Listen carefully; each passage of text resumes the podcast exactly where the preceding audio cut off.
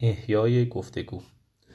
تا رسیدن به این قسمت ما از یک سری واجه های قدیمی مختلف استفاده کردیم تا بین معاشرت از راه واسطه های متنی و صفحه نمایش گوشی و ارتباط آنالوگ قدیمی که بشر تکامل پیدا کرده تا به دنبالش باشد تمایز قائل شویم.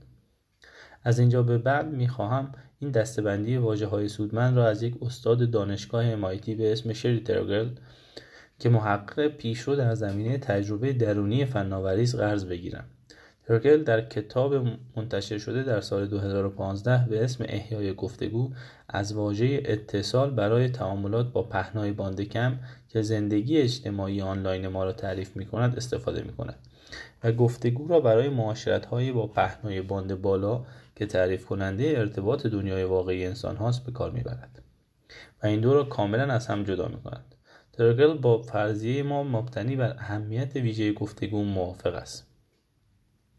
گفتگوی رو در رو انسانی ترین و انسان سازترین کاری است که انجام می دهیم وقتی واقعا با دیگران رو در رو شویم یاد می‌گیریم که گوش کنیم. اینجاست که توانایی همدلی در ما ایجاد می شود اینجاست که ما لذت شنیده شدن و درک شدن را تجربه می کنیم او مخاطبانش را با دانش آموزانی که با حس همدلی مشکل دارند آشنا می کند چون آنها تمرین کافی برای دریافت سرنخهایی در گفتگو و پیشگویی بر اساس حالت چهره چهره افراد را ندارند و همینطور پیشبینی رفتار یک همکلاسی 34 ساله که متوجه شده در همه معاشرت های آنلاینش نوعی عنصر عنصر به شدت خسته کننده نمایشی وجود دارد تا جایی که مرز بین واقعیت و نقش بازی کردن را گم می کند ترکل توجه خود را به محل کار معطوف کرده و کارکنان جوانی را پیدا می کند که به ایمیل پناه می‌برند و سعی می‌کنند از ایمیل به جای گفتگوهای رو در رو استفاده کنند چون فکر یک گفتگوی بدون ساختار از پیش تعیین شده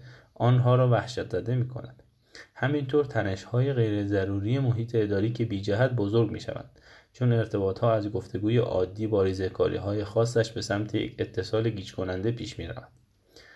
طی حضور ترکل در برنامه گزارش کلبر استین کلبر عنوان میزبان از او یک سوال عمیق پرسید که هسته اصلی استدلال ترکل را مشخص می کند. مگه نه اینکه همه این توییت های کوتاه و جو... توییت های کوتاه و جوره های کوچک اتصال های آنلاین روی هم رفته به یک قلب بزرگ در قالب گفتگوی واقعی منجر میشه؟ جواب ترکل واضح بود. نه نمیشه.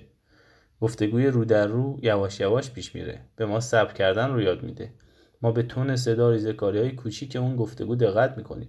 اما وقتی با دستگاه دیجیتال ارتباط برقرار کنیم چیزی که یاد می‌گیریم یه سری عادات کاملا متفاوته. رویکرد ترکل به عنوان یک مینیمالیست دیجیتال واقعی به این موضوعات از نقطه نظر استفاده هوشمندانه از ابزار ارتباطی دیجیتال است نه حذف کامل آنها. او می نویسد استدلال من نه علیه فناوری بلکه موافق گفتگوست. او مطمئن است که ما می توانیم تغییرات لازم را برای بازیابی گفتگویی که برای رشد با نیاز داریم ایجاد کنیم. و خاطر نشان می کند که برخلاف جدی بودن این لحظه او همچنان خوشبین است که وقتی متوجه شویم مسئله جایگزین کردن اتصال با گفتگوست می توانیم کمی بهتر روی عمل کرده آن فکر کنیم. من هم به خوشبینی ترکل هستم و فکر می کنم راه حل مینیمالیستی برای رفع این مشکل وجود دارد. اما نسبت به بزرگی کاری که باید انجام شود کمی بدبینم ترکل در اواخر کتابش مجموعی از توصیه ها ارائه می دهد که بیشتر روی این ایده تمرکز می کند که باید در زندگی فضای بیشتری برای گفتگو با کیفیت در نظر بگیرید.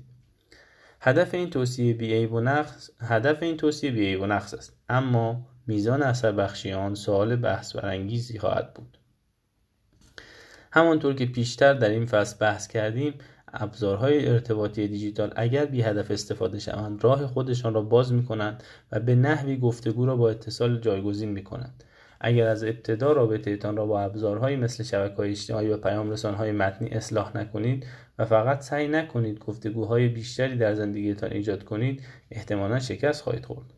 زندگی دیجیتال همراه با گفتگوی واقعی افزوده کافی نیست. تغییر در رفتار باید اساسی تر باشد.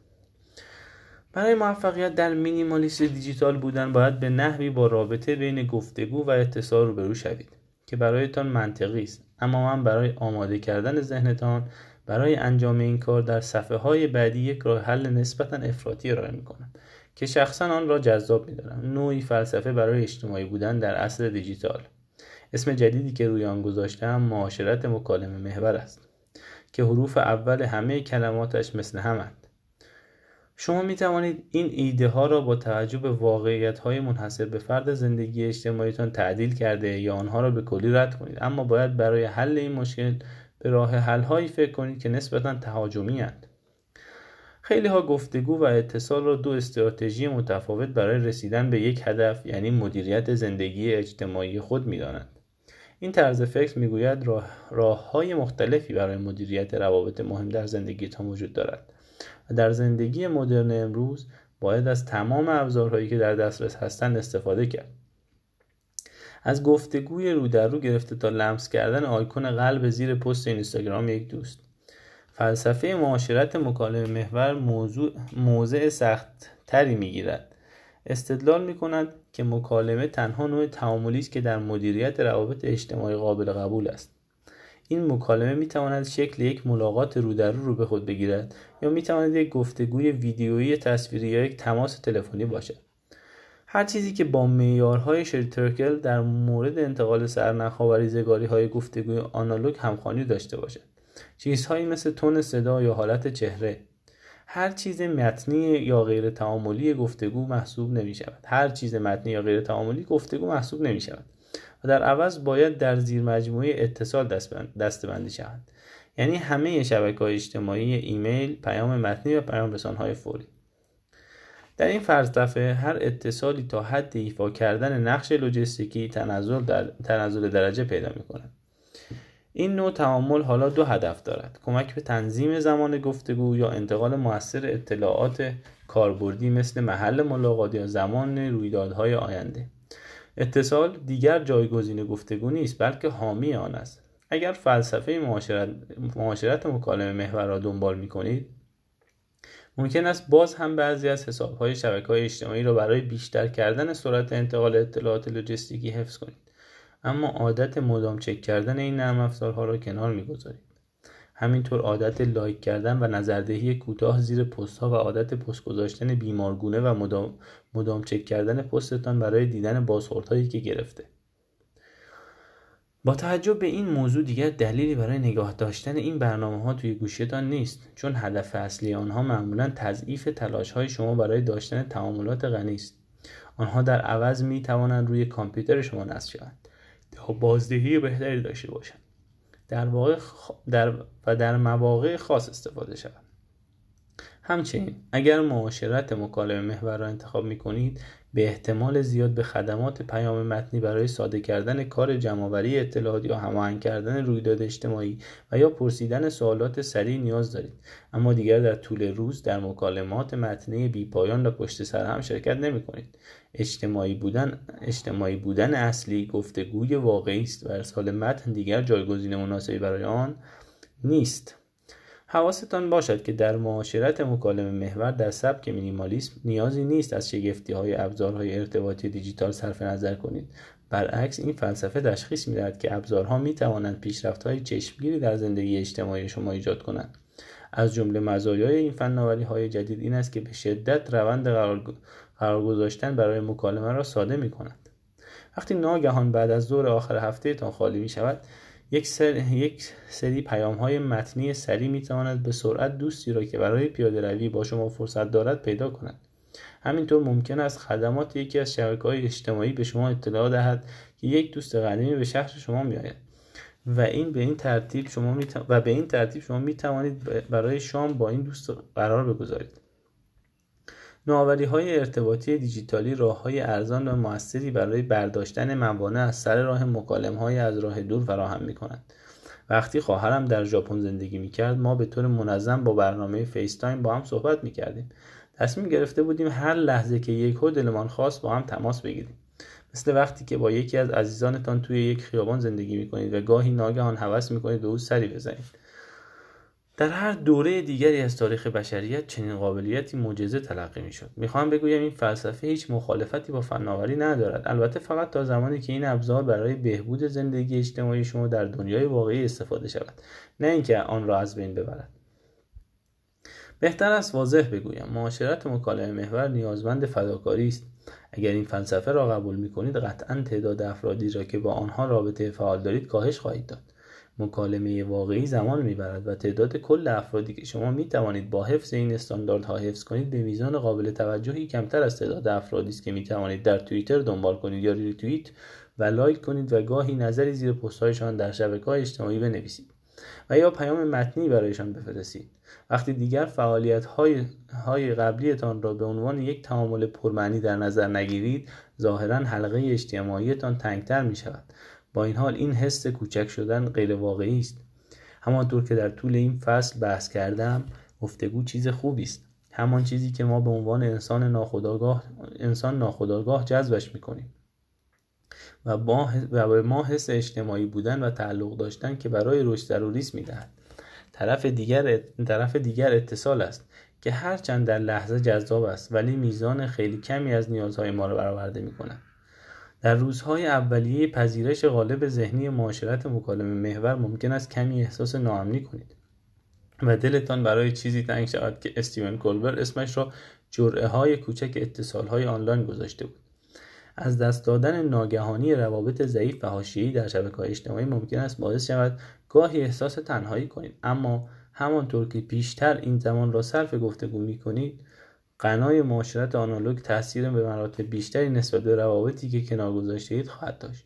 شری تروکل در کتابش نتیجه یک تحقیق علمی را به طور خلاصه بیان می کند و می‌گوید تنها پنج روز در اردو بدون تلفن و اینترنت کافی است تا باعث افزایش قابل توجه حس تندرستی و ارتباط شود. فقط چند بار قدم زدن با یک دوست یا حس کردن پیچ و خمهای یک مکالمه دلنشین تلفنی کافی است تا تعجب کنید که چرا تا پیش از این احساس می کردید بهتر است از کسی که درست روبرویتان نشسته روی برگردانید تا نظری زیر پست اینستاگرامی پسرمویتان بگذارید. چه فلسفه معاشرت مکالمه محور پیشنهادی مرا قبول کنید چه نکنید امیدوارم از کلیت آن الهام و انگیزه بگیرید. رابطه بین حس عمیق انسانی اجتماعی بودن ما و ابزارهای ارتباطی دیجیتال و مدرن پرتنش است. و اگر به درستی مدیریت نشود می‌تواند مشکلات قابل توجهی در زندگی ما ایجاد کند. شما نمی توانید انتظار داشته باشید یک برنامه موبایل که در اتاق یک خوابگاه دانشجویی یا بین میزهای پینگ مرکز رشدی در سیلیکان ولی پردازی شده بتواند با موفقیت جایگزین انواع معاشرت های سودمندی شود که ما طی هزاران سال سخت هزاران سال سخت با آنها سازگار شده ایم جنبه اجتماعی بودن جنبه اجتماعی بودن ما برای انتقال به یک شبکه اجتماعی یا تقلیل یافتن به پیام های فوری و ایموجی ها زیاد پیچیده است. هر مینیمالیست دیجیتالی باید این با این واقعیت روبرو شود و در پیان ارتباط خود با این ابزارها را مدیریت کند. من هم من به همین دلیل طرفدار رویکرد مبتنی بر معاشرت مکالمه محور هستم. چون متاسفانه به این نتیجه رسیدم که هر گونه تلاش برای حفظ رویکرد دوگانه نسبت به مکالمه به لغزش منتهی خواهد شد. رویکرد دوگانه یعنی ترکیب ارتباطات دیجیتال با گفتگوی آنالوگ سنتی. با این وجود شاید دیگران از من قوی تر باشند بتوانند تعادل سالمی بین این دو حوزه تعاملی برقرار کنند. بنابراین من در مقابل میل به من در مقابل میل به جزمگرایی در این مورد مقاومت می کنم کلید اصلی نیت پشت تصمیمی است که شما می‌گیرید و نه لزوما جزئیات آن. برای کمک به این تفکر مینیمالیستی این فصل با مجموعی از های واقعی در جهت احیای گفتگو به پایان می‌رسد. هشدار من که حالا دیگر همیشگی شده در این مورد هم صدق می کند این پیشنهاد این, این پیشنهادها نه جامعند و نه الزامی در, عوض از انواع تصمیم ها درکی به شما می دهند تصمیم هایی که می تواند به بازگشت به نوعی ارتباط که ما به عنوان انسان نیازمندیم موثر باشد. تمرین لایک نکنید. برخلاف باور عمومی این فیسبوک نبود که آیکون لایک را اختراع کرد. این اعتبار به سرویس تقریبا فراموش شده فرندفید تعلق دارد که این ویژگی را در اکتبر 2007 معرفی کرد.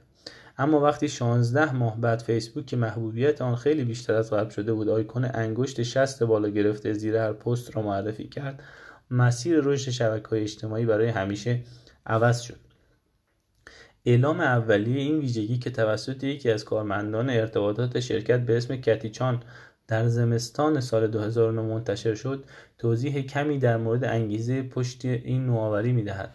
چون می‌گوید که در بسیاری از پست های فیسبوک تعداد زیادی از نظرات همگی چیزی تقریبا مشابه می‌گویند. نظراتی مثل عالی یا دوست داشتنیه یا چقدر خوب.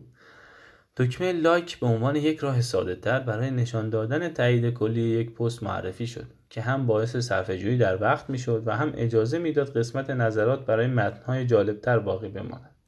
همانطور که در بخش اول این کتاب توضیح دادم فیسبوک از آغاز از آغاز متواضعانه ویژگی لایک کردن را توضیح، طوری توضیح داد که خودش را حول محور این ویژگی بازسازی کرد و سرگرمی جالبی که گاهی مردم به آن سر می‌زنند به یک دستگاه اصلاح دیجیتالی تبدیل شد که کم کم بر زمان و توجه کاربران خود سلطه پیدا کرده این آیکون به جریان جدیدی از شاخص تایید اجتماعی تبدیل شد که غیرقابل پیش بینی بود. یک برانگیزنده به شدت جذاب برای وادار کردن فرد به چک کردن مدام نتیجه. همچنین به فیسبوک اطلاعات دقیقتری در مورد چیزهای مورد علاقه شما می‌داد و به الگوریتم های یادگیری فیسبوک اجازه می‌داد ویژگی های انسانی شما را هضم و به آماری از جنس نقره تبدیل کنند و بعد از داده کاوی این اطلاعات تبلیغات هدفمندی که بیشتر روی شما تاثیر بگذارد را نشانتان بدهند. تعجب آور نیست که تقریبا همه شبکه های اجتماعی دیگر هم بعد از فیسبوک و فرندفید همین ویژگی تایید تک کلیکی را به خدماتشان اضافه کردند. با این حال قصد ندارم در متن این فصل روی مبحث کلیک کردن روی محبت کلیک برای شرکت های شبکه های اجتماعی صحبت کنم. در عوض می‌خواهم بر آسیبی تمرکز کنم که این ویژگی به نیاز انسانی ما برای مکالمه واقعی وارد می‌کند. در حوزه تعریف دقیق تئوری اطلاعات لایک کردن به معنی واقعی کلمه راهی است برای ارسال کمترین میزان اطلاعات غیر بدیهی در یک ارتباط که تنها یک بیت یعنی حداقل اطلاعات ممکن را در مورد وضعیت فرستنده شخصی که روی آیکون لایک در یک پست کلیک می کند بگیرنده فردی که پست را منتشر کرده می دهد. پیشتر به تحقیق های گسترده اشاره کردم که از این ادعا پشتیبانی می کند. اینکه مغز انسان تکامل پیدا کرده تا سیلی از اطلاعات را پردازش کند که در تعاملات چهره به چهره وجود دارد. جایگزین کردن این جریان غنی با یک بیت نهایت توهین به ماشینالات پردازش اجتماعی ماست.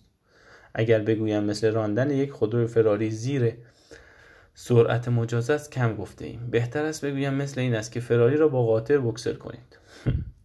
این تمرین با الهام از مشاهدات گفته شده پیشنهاد می دهد که دیدگاهتان را راجع به انواع شاخص تاییدهای تک کلیکی که در دنیای شبکه اجتماعی زیادن تغییر دهید. به جای دیدن این کلیک ساده به عنوان یک راه سرگرم کننده برای سوال زدن مجازی به یک دوست به آن به عنوان سمی برای مسموم کردن تلاشهاتان جهت رسیدن به یک زندگی اجتماعی پرمعنا نگاه کنید.